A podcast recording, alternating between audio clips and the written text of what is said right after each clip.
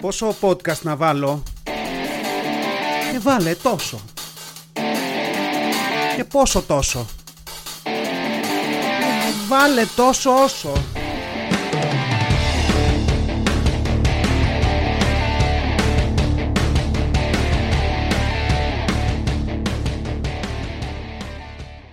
Γεια σας άνθρωποι, γεια σας γήινοι, γεια σας κάτοικοι του γαλαξία. Τόσο όσο podcast επεισόδιο 22, έχουμε μπει στη δεύτερη δεκάδα, πρώτα βήματα στη δεύτερη δεκάδα. Εδώ να με διακόψω για να πω ότι είμαστε στα πρώτα βήματα της τρίτης δεκάδας, γιατί είμαι ηλίθιος, και να συνεχίσω. Δεν μπορώ να μην ε, σκεφτώ τα επεισόδια και να τα βάλω δίπλα στην ηλικία μου και να αρχίσω να σκέφτομαι τα 22 με το 22 επεισόδιο κλπ. Θα το αφήσω για λίγο στην άκρη. Ε, μέρα ηχογράφησης στα στούντιο στον Ταύρο. Τι μεγάλο που ακούγεται αυτό, ε. Λοιπόν, και σκεφτόμουν χθες το βράδυ μια ηλίθια απορία που προσπαθούσα να την κάνω λογοπαίγνιο, δεν τα κατάφερα, οπότε θα τη ρωτήσω και εδώ και θα την αφήσω να περιπλανηθεί στο σύννεφο των podcasts.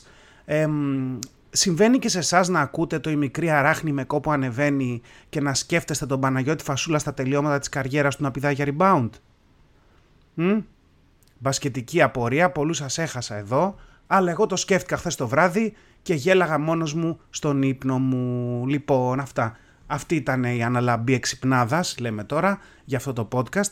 Θα προσπαθήσω να ακολουθήσουν κι άλλες. Ε, φρέσκος από τρέξιμο, καταρχάς συνήλθα από τις αρρώστιες και, τα, και τους βύχες και τα μπουκώματα και όλα αυτά όλα καλά για κάμια εβδομάδα, μετά θα το πάρουμε πάλι από την αρχή προφανώς. Ε, Ποσειδόνιος Μαραθώνιος, είναι ωραία μειοκαταληξία κιόλας αυτή. Ναι, έτρεξα τις προάλλες. Ε, είχε, είχε ένα πεντάρι κάτω στο, στην πλατεία νερού εκεί γύρω. Που γενικά όπου έχει πεντάρι κατεβαίνω. Κατεβαίνω. Και τώρα εδώ, full disclosure, ας πούμε, δεν κατεβαίνω τόσο για τους αγώνες, όσο κατεβαίνω για τις μπλούζες. Εντάξει, έχει, δηλαδή σε αυτούς τους αγώνες έχει πάντα για να εξηγήσω ένα απλό επίπεδο εγγραφής που πληρώνεις ένα ποσό και σου δίνουν απλά ένα αριθμό με ένα τσιπάκι πάνω 666 για να σε ε, μονιτοράρουν όσο τρέχεις γύρω-γύρω και να σου βγάλουν τους χρόνους σου. Και έχει και ένα ενισχυμένο επίπεδο εγγραφής που στο ενισχυμένο έχει ας πούμε και μια τσάντα μαζί, ίσως και μια μπλούζα δώρο όμως. Δηλαδή πάντα, πάντα υπάρχει μια μπλούζα δώρο. Από αυτές τις μπλούζες τώρα που είναι, ας πούμε, τις λένε τεχνικές, κάπως έτσι λένε αυτοί. Δεν, δεν, δεν τους έχω ακόμα τους όρους του τρεξίματος, γιατί δεν πάει πολύς καιρός που ξεκίνησα. Αλλά κάπως έτσι το λένε τεχνική μπλούζα. Μην φανταστείτε μια μπλούζα που θα γράφει πάνω ε, ηλεκτρικά είδη, ξέρω εγώ, Γεωργό Κωστάς, ας πούμε, σαν τέτοιο. Όχι. Τεχνική σημαίνει μία μπλούζα που είναι ας πούμε που αναπνέει με ειδικό ύφασμα κλπ. Λοιπόν, εγώ είμαι λοιπόν από τους ανθρώπους που αν σε οτιδήποτε τέτοιο υπάρχει τρόπος να πάρω κάτι παραπάνω, θα το πληρώσω. Δηλαδή, όποιο πράγμα και να βάλετε που έχει εγγραφεί, αν υπάρχει απλό και ενισχυμένο επίπεδο, συνήθως θα πάω στο ενισχυμένο για να πάρω μια άχρηστη βλακεία που δίνουν μαζί. Θες να είναι USB αυτό, στικάκι, 8 γιγά που πλέον ας πούμε δεν τα βρίσκεις τώρα να τα αγοράσεις τόσο μικρά. Αυτό. Θέλεις οτιδήποτε. Εδώ πηγαίνω για τις μπλούζες. Και βέβαια έχει πλάκα για με αυτά τα μπλουζάκια στο τέλος, γιατί δηλαδή, στην, στην πράξη σου αρκεί να έχεις ένα-δυο καλά. Δηλαδή, αν έχεις πάρει μια-δυο φορές ένα τέτοιο μπλουζάκι για να το φοράς όταν τρέχεις, ε, πλύνε το ένα, βάλε το άλλο κλπ. Σου φτάνει. Δεν χρειάζεται να τα πάρεις όλα. Εγώ βέβαια τρέχοντας ένα εξάμεινο, σκάρτο, έχω ήδη πέντε μπλούζες μαζέψει. Εντάξει. Και βέβαια σε όλο αυτό κρύβεται και ένα πρόβλημα. Το οποίο είναι το εξής. Όσοι διοργανώνουν τέτοιους αγώνες, κοιτάνε οι άνθρωποι να τα βγάλουν πέρα, να κόψουν από όπου μπορούν, ειδικά αν το κόστος συμμετοχής δεν είναι μεγάλο ή αν δεν έχουν χορηγούς, για να βγει το κόστος του αγώνα κλπ. Οπότε αυτό που γίνεται πρακτικά είναι ότι σε κάποιους από αυτούς τους αγώνες καταλήγεις να πληρώνεις και να παίρνεις ένα μπλουζάκι που το φοράς για να τρέξεις και όταν το βγάζεις μυρίζει. Εντάξει. Και δεν μυρίζει απλά. Γιατί εντάξει, το βάλες και ίδρωσες, αηδία. Μυρίζει περισσότερο. Μυρίζει τι να πω, σαν πετρέλαιο ανακατεμένο με υδρότα και αυτή τη μυρωδιά που είχαν τα πλαστικά στρατιωτάκια που μας αγόραζαν όταν ήμασταν μικροί. Μ; Αν είχατε χώσει ένα τέτοιο στη μύτη σας, ποτέ με καταλαβαίνετε. Μ; Τώρα γιατί να χώσω τέτοιο στη μύτη μου, μια άλλη μεγάλη κουβέντα, μην την κάνουμε τώρα. Αυτή τη μυρωδιά βασικά που είχαν και εκείνα τα, αν δεν σας πιάνω με τα στρατιωτάκια, που είχαν εκείνα τα ζωάκια της φάρμας που τα πουλούσαν σε ένα σακούλι με δύο εκατοστάρικα, ξέρω εγώ, με 100 δραχμές. Ξέρετε, αυτά που όπως και, και τα ζωάκια της και τα στρατιωτάκια, ας πούμε, δεν στέκονταν ποτέ όρθια που αν κάπνιζαν οι δικοί σας, παίρνατε έναν αναπτήρα και προσπαθούσατε να τα κάψετε λίγο εκεί στη βάση τους στα πόδια, να τα ισιώσετε μπας και σταθούν. Μ, που πάντα βέβαια κάποιος στρατιωτάκι από αυτά έπιανε φωτιά και το πετούσατε στο νεροχύτη και το σβήνατε με νερό και μετά ήταν άχρηστο για να παίζετε. ή βασικά εγώ το έκανα, μπορείτε να το κάνετε και ανάπηρο πολέμου, ας πούμε, μετά από αυτό. Κάπως έτσι τέλος πάντων μύριζε η μπλούζα μου, μετά το τρέξιμο, σαν το καμένο στρατιωτάκι ακριβώς. Έτσι. Και κάπως έτσι καταλαβαίνεις ότι αυτή δεν είναι μια καλή μπλούζα. Μια, μια decent, τίμια τεχνική μπλούζα. Οπότε δεν τη φοράς ποτέ ξανά. Και παίρνει τη θέση της στο σιρτάρι σε μια γωνία που έχεις όλες τις άχρηστες μπλούζες του τρεξίματος, γιατί κάποια στιγμή θα τις βάλεις, ποτέ. Έτσι.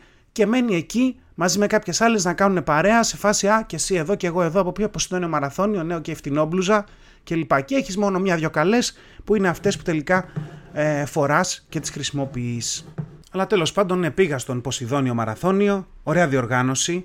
Λίγο κουλή διαδρομή βέβαια, γιατί δεν είχε αρκετό χώρο στη Μαρίνα του Φλίσβου για να μας βάλουν να τρέξουμε και τριγύρω. Οπότε αντί να μας βάλουν να τρέξουμε λίγο στην παραλία, που θα βλέπαμε και θαλασσίτσα, τι κάνανε, αποφάσισαν να δημιουργήσουν ένα φιδάκι του τρόμου. Έτσι όπως το βλέπει, αν έβλεπες όλους εμάς να τρέχουμε από ψηλά, θα νόμιζες ότι κάποιο παιδάκι, ας πούμε, έπαιζε φιδάκι σε ένα παλιό 3310. Κάπως έτσι ήταν η φάση. Αλλά τέλος πάντων πήγαμε από εδώ, πήγαμε από εκεί, τρέξαμε, τερμάτισα κάπου κάτω από τα, από τα 27 λεπτά, περίπου 26-45, το οποίο, το οποίο είναι super. Δηλαδή, αν σκεφτείς ότι 6 μήνες πριν είχα κάνει την ίδια απόσταση σε 34 λεπτά, είναι μια χαρά. Είχαμε πάλι τους κλασικούς τουρίστες που είχαν έρθει για τις φωτογραφίες ε, που άρχισαν να τρέχουν και κατευθείαν σταματήσαν να βγάλουν φωτογραφία που τρέχουν. Αυτούς τους τους απέφυγα εύκολα, ευτυχώς, ε, γιατί είχα μπει στο πρώτο μπλοκ, οπότε έτρεξα λίγο γρήγορα στην αρχή. Γεια σας. Βέβαια, αυτό είχε και άλλο κακό. Δηλαδή, αν δεν είσαι σχετικά γρήγορος για να μείνεις μπροστά για όλο τον αγώνα μετά, όντας στο πρώτο μπλοκ και ξεκινώντας έτσι γρήγορα, απλά για όλο τον υπόλοιπο αγώνα σε περνάει κόσμος. Το οποίο, όπως έχουμε ξαναπεί και σε προηγούμενα επεισόδια, αν κουβαλάς μια νοοτροπία κάγκουρα με μηχανάκι στο τρέξιμο, δεν σε βοηθάει και πολύ. Τέλος πάντων, έκανα την ειρήνη μου με αυτό, όπως λέμε και σε άπτες στα ελληνικά, ε, όσο με περνούσαν άνθρωποι ας πούμε, που φαινόντουσαν πιο αθλητικοί από μένα. Δηλαδή, όσο με περνούσαν τέτοιο, όλα καλά. Τώρα, όταν με περνούσαν κάποιοι που δεν ήταν και τόσο γυμνασμένοι, τους έβλεπες και δεν ήταν και ας πούμε, ο ορισμός του fit, μια ξενέρα την έτρωγα, η αλήθεια είναι. Ε, αλλά γενικά είχα και τις, είχα, πάλι είχα τις στιγμές μου στον αγώνα. Δηλαδή, κάποια στιγμή αρχικά εντόπισα στον αγώνα πολλά παιδιά. Εντάξει, και όταν λέμε παιδιά, εννοούμε παιδιά τύπου 11 χρονών. Δηλαδή και κάπου μετά τα μισά της διαδρομής βρέθηκα να πηγαίνω δίπλα-δίπλα με ένα παιδάκι 11 χρονών. Δεν θα πάει κάπου καλά αυτό. Ε, και, ήταν, ήταν challenge γιατί έτρεχε το μαλακισμένο, δηλαδή συνέχιζε και έμενα, έμενα κοντά του πριν, μέχρι το τέλος, γιατί προσπαθούσα, δηλαδή με πολύ κόπο, έμενα κοντά του και φυσικά ετοίμαζα τη γνωστή αντεπίθεση που κάνω πάντα στο τέλος.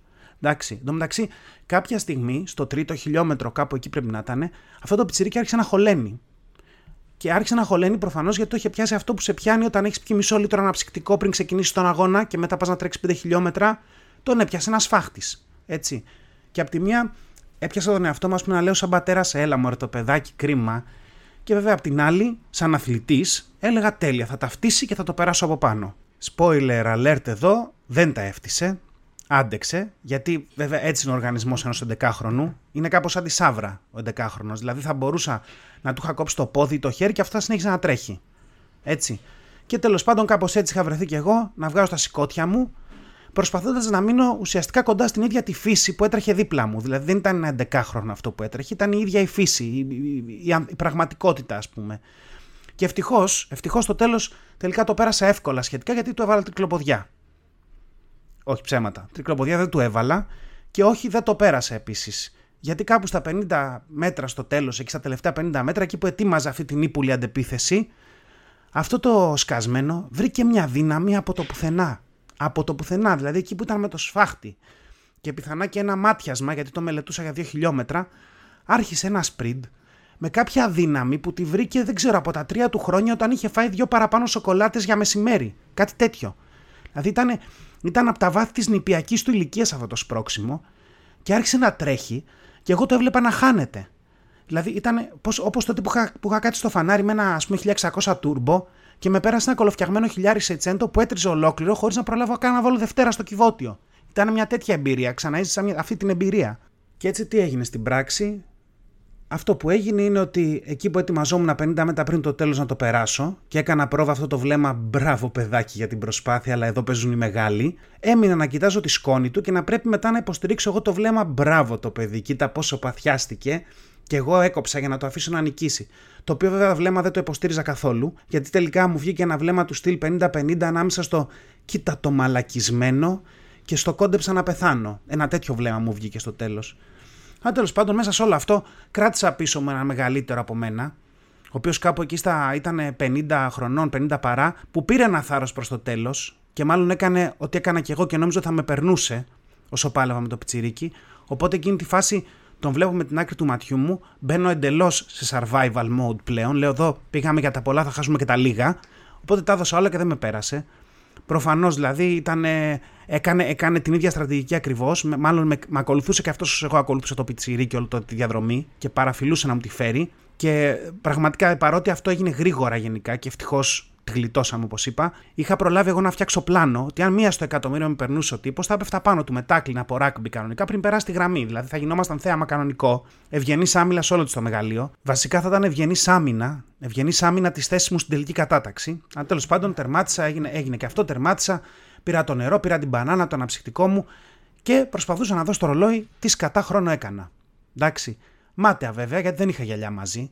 Και αυτό το γαμίδι το ρολόι έχει κάτι νούμερα σαν τη μύτη της βελόνας και να το κοιτάζω και να μην είμαι σίγουρος αν έκανα 26-51 ή 28-51, που προφανώς, δηλαδή, δύο λεπτά είναι το όριο ανάμεσα στην απόλυτη ευτυχία και στη μετριότητα στο τρέξιμο. Όπως όπως είναι και στο σεξ βασικά. Δηλαδή, βασικά στο σεξ, αν παίζει από τα 27 στα 29 λεπτά, δεν θα τσακωθείς με κανέναν, δεν θα γκρινιάξεις κανείς, προφανώς όλα καλά. Αν όμως είσαι από τα 2 στα 4 λεπτά, ε, ναι, εκεί είναι μια, μια αιωνιότητα κανονικά. Τέλος πάντων, ας μην, μην την ξύσω την πληγή ε, αυτή τώρα. Αλλά ναι, όπως και στο σεξ δεν ρωτάς πόσο χρόνο. Έτσι κι εγώ, ας πούμε, δεν έπιασα το παιδάκι τον 10χρονο να του πω: Για δες εδώ τι γράφει το ρολόι μου. Αλλά δεν έπιασε κανέναν άλλον, γιατί το σκέφτηκα, αλλά προσπάθησα δύο-τρεις φορές μόνος μου. Αλλά λίγο υπερεσβιοπία. Λίγο που είχα θολώσει από την υπερπροσπάθεια και δεν έβλεπα μπροστά μου, δεν το είχα. Οπότε λέω: Άσα, περιμένω να φτάσω στη μηχανή που είχα και το κινητό, να συγχρονίσει το κινητό με το ρολόι και να το δω εκεί που έχω βάλει μια γραμματοσυρά στο κινητό για 80 με καταράκτη και όλα καλά. 2651 ε, ήταν, οπότε σούπερ. Εν τω μεταξύ, εγώ είχα δηλώσει τα 5 χιλιόμετρα έτσι και νόμιζα ότι είναι μόνο τρέξιμο. Αλλά παρατήρησα ότι πίσω από τα δικά μας μπλοκ εκκίνησης των 5 χιλιόμετρων είχαν ένα μπλοκ για δυναμικό βάδισμα 5 χιλιόμετρων. Και πέρασα το πρώτο μισό του αγώνα να σκέφτομαι αυτό ακριβώς. Έλεγα, τι φάση με το δυναμικό βάδισμα; Δηλαδή, τι είναι το δυναμικό βάδισμα; Μου ακούγεται λίγο σαν να βάζει μια λέξη δίπλα από μια άλλη για να την κάνεις καλύτερη και στο τέλος αποτυγχάνεις.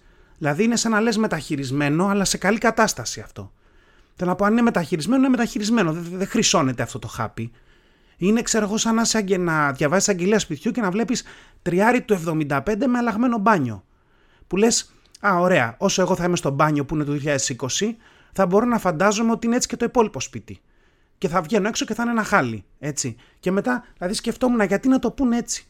Δηλαδή, αν το έλεγαν ασθενικό τρέξιμο, Δηλαδή γιατί πρέπει να είναι ένα βάδισμα δυναμικό; Και, και πότε πάβει να είναι ένα απλό βάδισμα και, και γίνεται δυναμικό; Μπορείς ας πούμε απλά να περπατάς με ύφος ή με τα κούνια και ένα γαμάτο ταγέρ και γυαλί ηλίου Ρέιμπαν και να γίνεται ένα βάδισμα δυναμικό; Δεν θα ήταν τέλειο να δεις ανθρώπους ντυμένους έτσι στο δυναμικό βάδισμα; Ε, business suit ας πούμε, κοστούμι επαγγελματικό και το, τη ρεϊμπανιά και να βαδίζουν δυναμικά, δεν θα ήταν τέλειο αυτό. Ε, και να είναι και κάποιοι με ανοιχτά λάπτοπ. Δηλαδή, πώς είναι καμιά φορά που τους βλέπεις και βιάζονται σε κάτι αεροδρόμια, φεύγουν οι πτήσεις και ο άλλος κάνει και μια δουλειά παράλληλα και θέλει να πάει στο gate γρήγορα και είναι με, με τσάντες φορτωμένος και σπρώχνει και μια βαλίτσα και έχει και ένα λάπτοπ ανοιχτό και γράφει ένα mail τελευταία στιγμή. Δηλαδή, να βλέπεις ανθρώπους έτσι ακριβώς να είναι στημένοι σε μια γραμμή εκείνης και μετά φρουπ ξεκινήστε.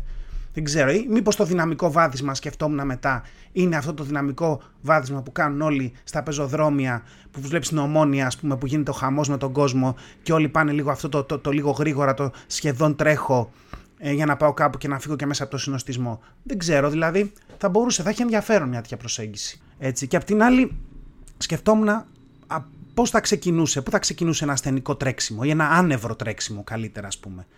Αν εγώ ήθελα να γραφτώ να τρέξω, αλλά άνευρα, γιατί με πετάς στο βάδισμα το δυναμικό; Δηλαδή, γιατί μου τη στερείς αυτή την επιλογή; Γιατί από την άλλη, let's face it, αν δεν ψήνεσαι πολύ να τρέξεις, αλλά είσαι σε φάση να βαδίσεις, χέστηκε για το δυναμικό του πράγματος.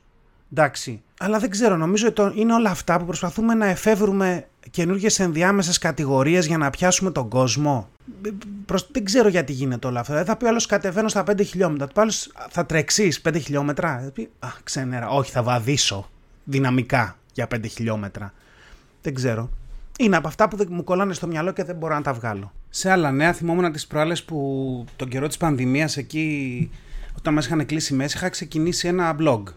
Είχα βασικά ένα blog, το Turlubuki. Μπείτε να το βρείτε, turlubuki.wordpress.com. Και λοιπόν στο Μάρτιο του 2020 ξεκίνησα να γράφω ένα ημερολόγιο καραντίνας. Ε, αυτό το ημερολόγιο καραντίνας έφτασε, μισό λεπτό να σας πω, τα 24 ε, επεισόδια, ας πούμε, 24 άρθρα, 24 μέρες και μετά είχα γράψει κάνα δυο ξεκάρφωτα που έγραφα κάθε μέρα τι γινόταν στην καραντίνα και τι διάβαζα στις ειδήσεις κλπ. Και κάθομαι και το ξαναδιάβαζα. Λέω ψάχνω λίγο για το podcast, μπορεί κάτι θα έχω γράψει εκεί μέσα που να μπορούμε να το πούμε και εδώ και να έχει πλάκα κλπ. Κάτι βρήκα. Βρήκα λοιπόν να μπείτε να το διαβάσετε. Δεν έχει αρκετά κλικς πραγματικά και είναι κρίμα. Δηλαδή, εκπληκτικό ανάγνωσμα. Δέκατη μέρα ε, έχω μπει και βρίσκω νέο που είχα αλλιεύσει τότε για ένα παπά που έκανε μήνυση σε μια κυρία, σε μια γριά που ήθελε να μπει στην εκκλησία Σόν και Ντε. Δηλαδή είχε κλείσει η εκκλησία, προσπαθούσαν να εφαρμόσουν τα μέτρα. Δεν ήταν από αυτούς που κανονίζαν κρυφές ε, συγκεντρώσεις και πηγαίνανε σε σπίτια και κοινωνούσαν τις γριές και τις στέλναν στο διάολο. Όχι, ήταν νορμάλ παπάς. Και φανταζόμουν λοιπόν μια, ένα διάλογο που θα μπορούσε να έχει παιχτεί. Και τον είχα φανταστεί κάπως έτσι. Πάτερ, πάτερ, είστε μέσα. Καμία απάντηση. Πάτερ, ακούω που ψέλνετε, ανοίξτε μου. Τι θέλετε, κυρία Ελένη; Ξέχασα την ομπρέλα μου προχθές. Μου ανοίγετε. Προχθές είχε ήλιο, κυρία Ελένη. Ποια ομπρέλα; Ο, ομπρέλα είπα, μασέλα εννοούσα. Τη μασέλα, πώς έγινε αυτό; Ψέλνω καλύτερα χωρίς δόντια. Την ακούμπησα δεύτερη σειρά, τρίτο στασίδι. Μου ανοίγετε. Δεν επιτρέπετε, κυρία Ελένη. Τι δεν επιτρέπετε, πάτερ; Ο Θεός δεν επιτρέπεται. Η πίστη. Εμείς σας πληρώνουμε, πάτερ. Ανοίξτε. Κυρία Ελένη, θα κολλήσετε τον ιό και θα αρρωστήσετε. Να πεθάνω να πάω χαμένη. Δεν φοβάμαι. Έχω μια θέση στο βασίλειο των ουρανών εγώ. Εκεί έχετε θέση. Εδώ δεν έχετε. Δεν ανοίγω. Ακού να δεις νεούδη. Όταν εγώ έψελνα εδώ, εσύ ακόμα έδινες πανλίνε να μπεις θεολογία. Θα σέβεσαι. Κάπως έτσι πήγαιναν αυτά που έγραφα τότε. Βλέπετε, δεν έχουμε διανύσει μεγάλη απόσταση μέχρι το σήμερα, τρία χρόνια μετά.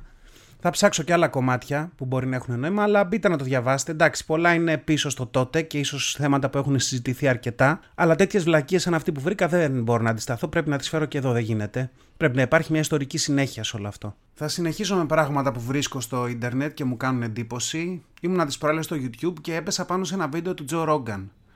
Ο Τζο Ρόγκαν, για όσους δεν ξέβρετε, είναι, είναι πολλά πράγματα.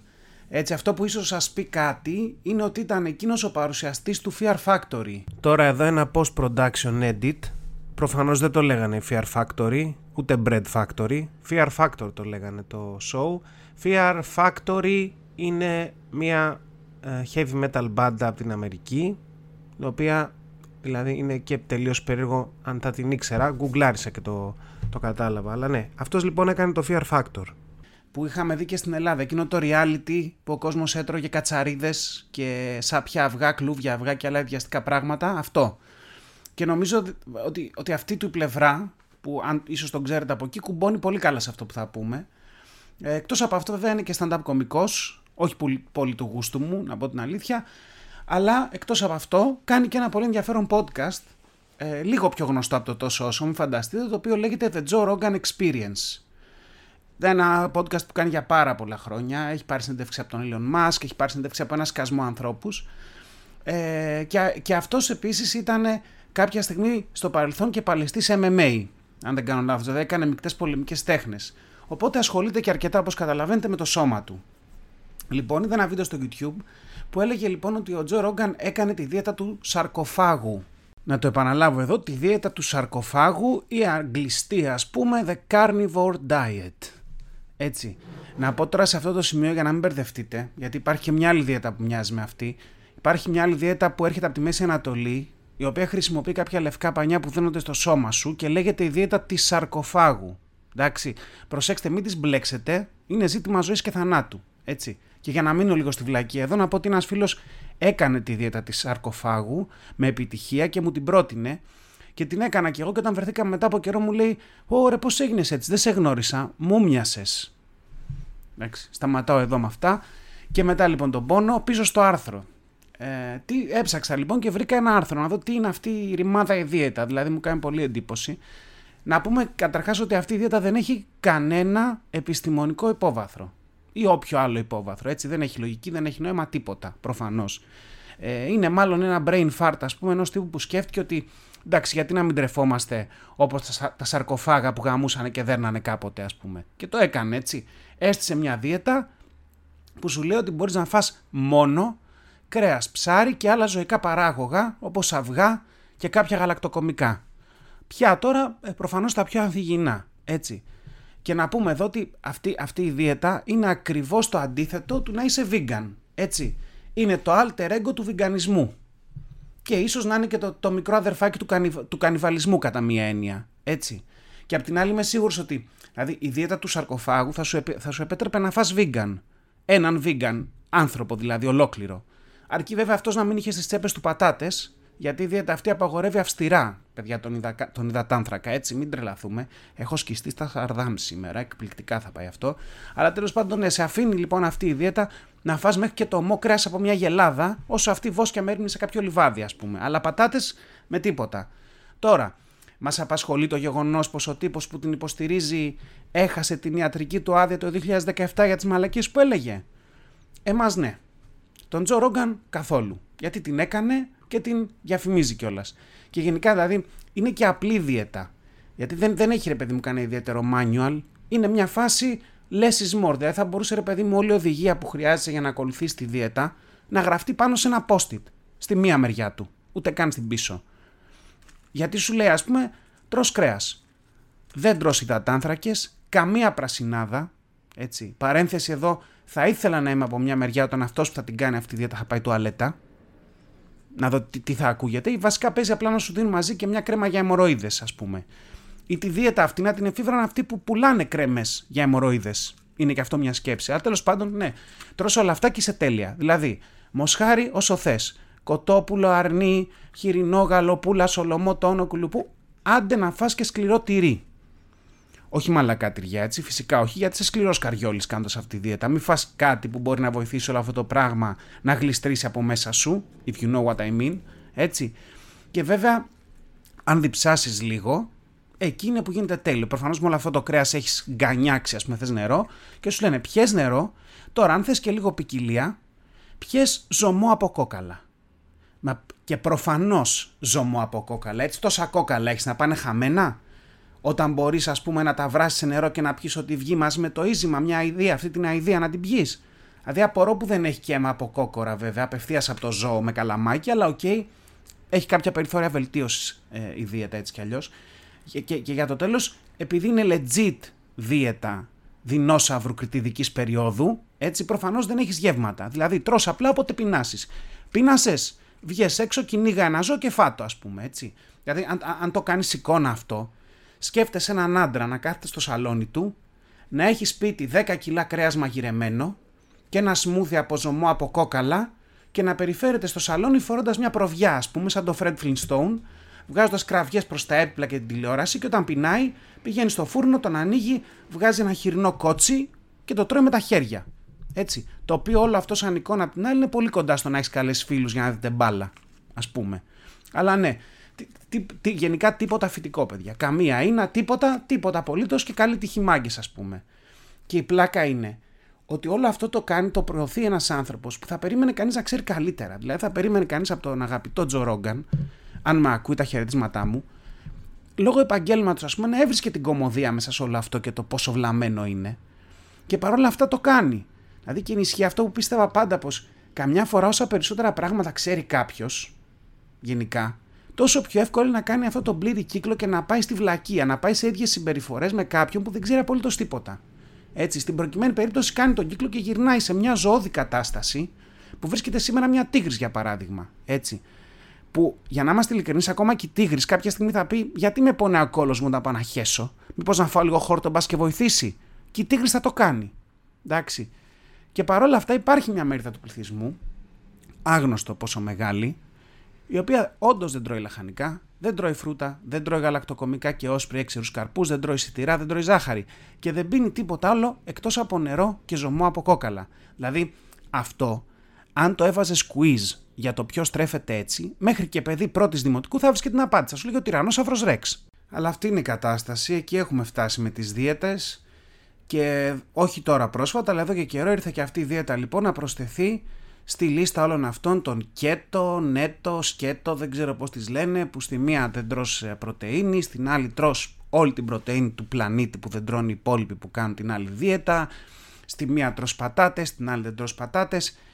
Είναι γενικά ο εκπληκτικός κόσμος της δίαιτας, αλλά πραγματικά σε αυτό το άκρο δεν περίμενα να έχουμε φτάσει ως ανθρωπότητα, αλλά όχι μπράβο μας και πάρα πολύ ωραία. Και κάπου εδώ φτάνουμε στο τέλος ενός podcast που ξεκίνησε με μαραθώνιο και άπειρα reflections πάνω στο πώς πέρασα εκεί. Μιλήσαμε για, βρω... για βρώμικες μπλούζες, εκπληκτικά. Μιλήσαμε για το πώς προσπάθησα να ε, αψηφίσω την ίδια μου τη φύση και την ηλικία και ταπεινώθηκα από ένα παιδί 10 χρονών. Ε, τα είπαμε γενικότερα για το πώς πέρασα εκεί και για το δυναμικό βάδισμα. Κάναμε ένα σύντομο πέρασμα από κάτι που ίσως να μην χρειαζόταν. Ένα διάλογο ανάμεσα σε μια παπά και μια γριά μέσα στο κεφάλι μου. Το είδατε και αυτό, το ακούσατε και αυτό. Και κλείσαμε με τη δίαιτα αυτή του σαρκοφάγου. Ε, ή της σαρκοφάγου. Αυτά για σήμερα. Να περνάτε όπως θέλετε. Να είστε καλά, υποχρεωτικό αυτό. Και θα τα πούμε σε μια εβδομάδα. Άντε, φιλιά. Ήταν ένα podcast τόσο όσο μέχρι να τα ξαναπούμε, να γκρινιάζετε λιγότερο, να γελάτε περισσότερο και να περνάτε όμορφα. Κάπου εδώ είχα βάλει ένα πάρτε φροντίδα εκ του αγγλικού take care και οι φίλοι μου μου είπαν ότι ήταν πολύ cringe και το έβγαλα. Ή μήπως όχι. Φιλιά πολλά.